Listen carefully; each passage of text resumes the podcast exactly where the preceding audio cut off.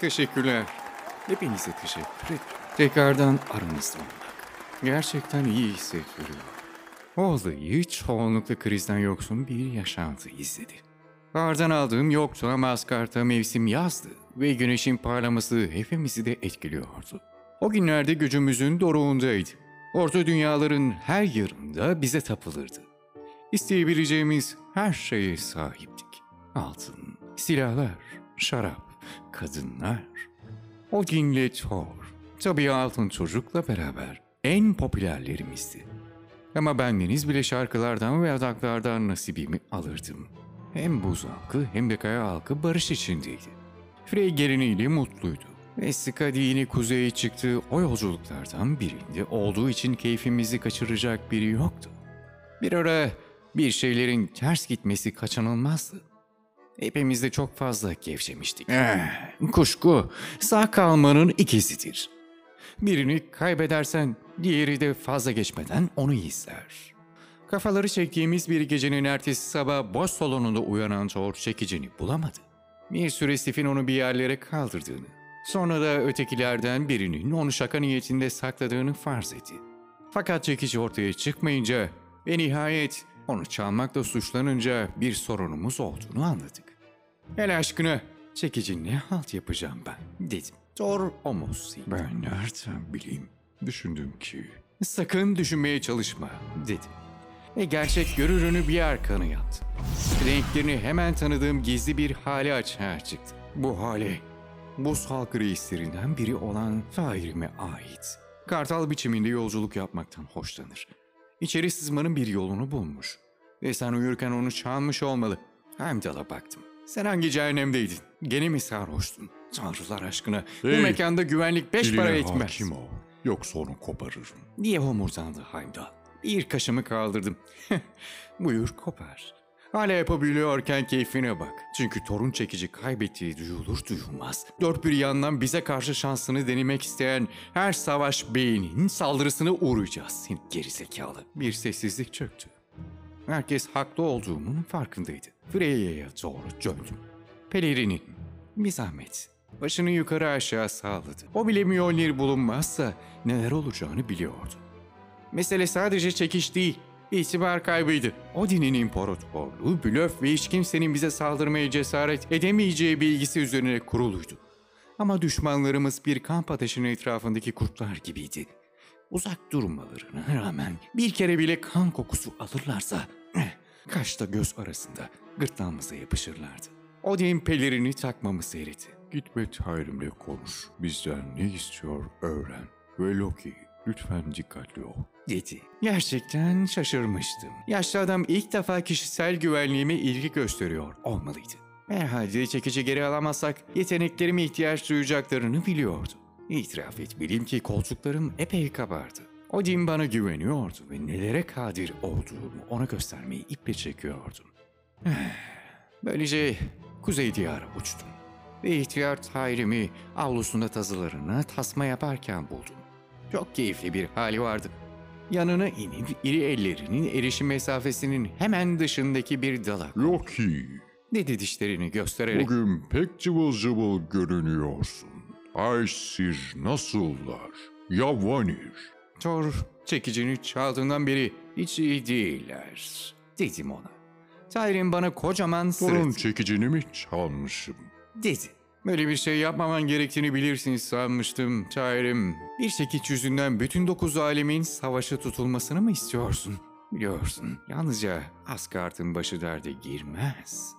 Yaptığın şey muhtemelen düzen ile kaosun istikrarını bozacak. Sen daha canıma susadım bile diyemeden Lord Surtur kapına dayanacak. İyisi mi Tora çekicini geri ver de hep beraber sağ kalalım. Ne dersin?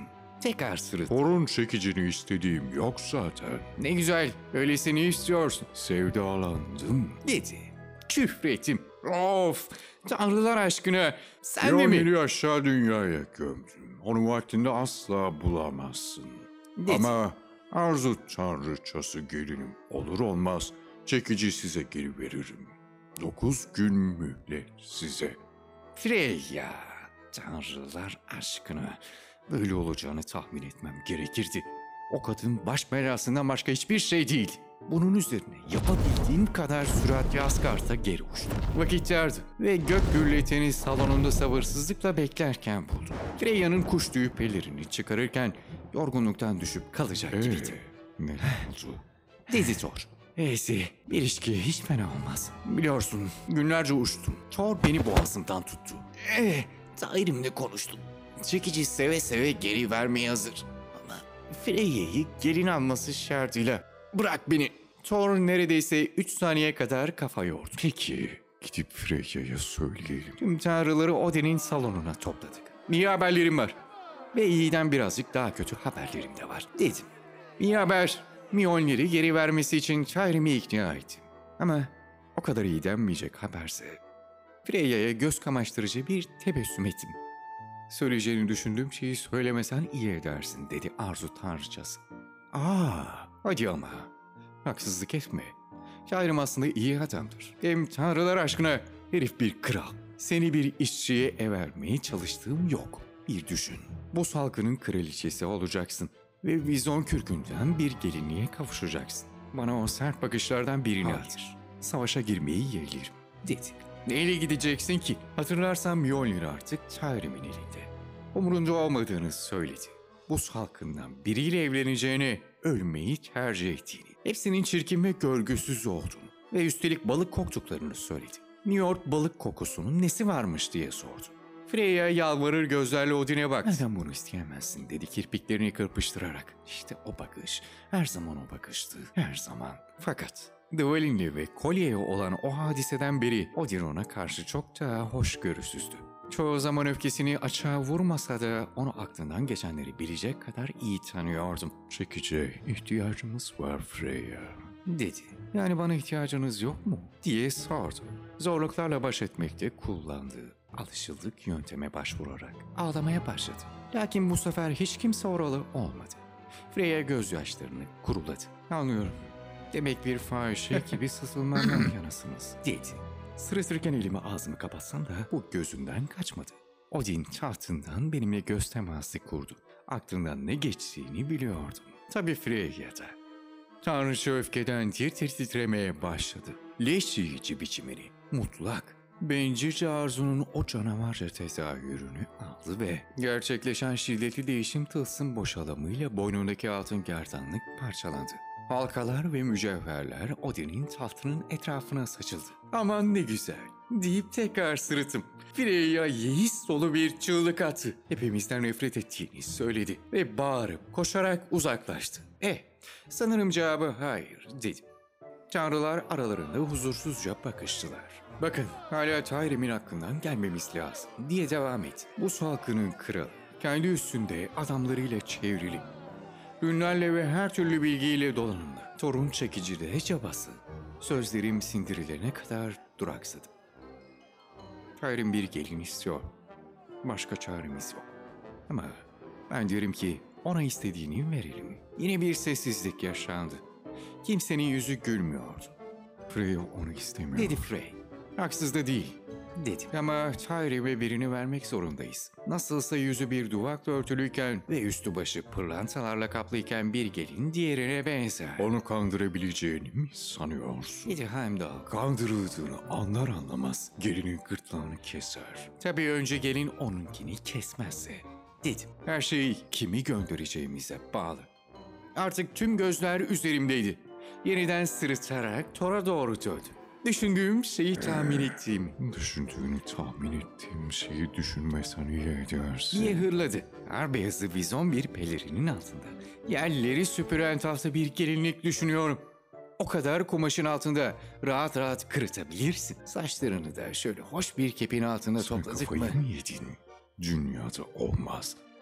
dedi Thor. Onu duymazdan geldim. Freya'nın kolyesini onarırız. Dedim. Tyrim onu görmezse kıllanır. Thor'un yüzünü bir duvarın altına saklarız ve dostumuzu kimsenin ruhu bile duymadan Tyrim'in kalesine sokarız. Tyrim çekici çıkardığında Odin artık gülümsüyordu. Evet, işe yarayabilir. Güzel. Dünyada olmaz. diye tekrarladı Thor. Ben sana nidimelik ederim Thor. Endişelenme. Seni gölgede bırakmam. Güzeller güzeli bir gelin olacaksın. Thor hırladı. Gerdek gecesini de dert etme. Fairemin çok nazik davranacağına eminim. Bunun senin için bir ilk olduğunu söyle. Sakin ol. Sadece şaka yaptım. Yumruğu hedefini bulsaydı benden geriye yerdeki bir lekeden başka hiçbir şey kalmazdı.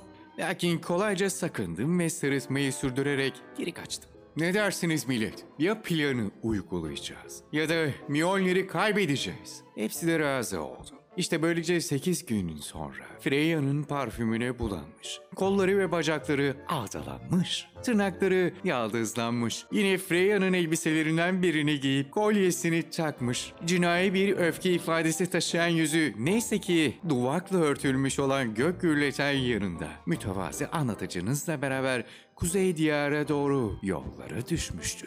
Bir sonraki bölümde görüşmek üzere dostlarım.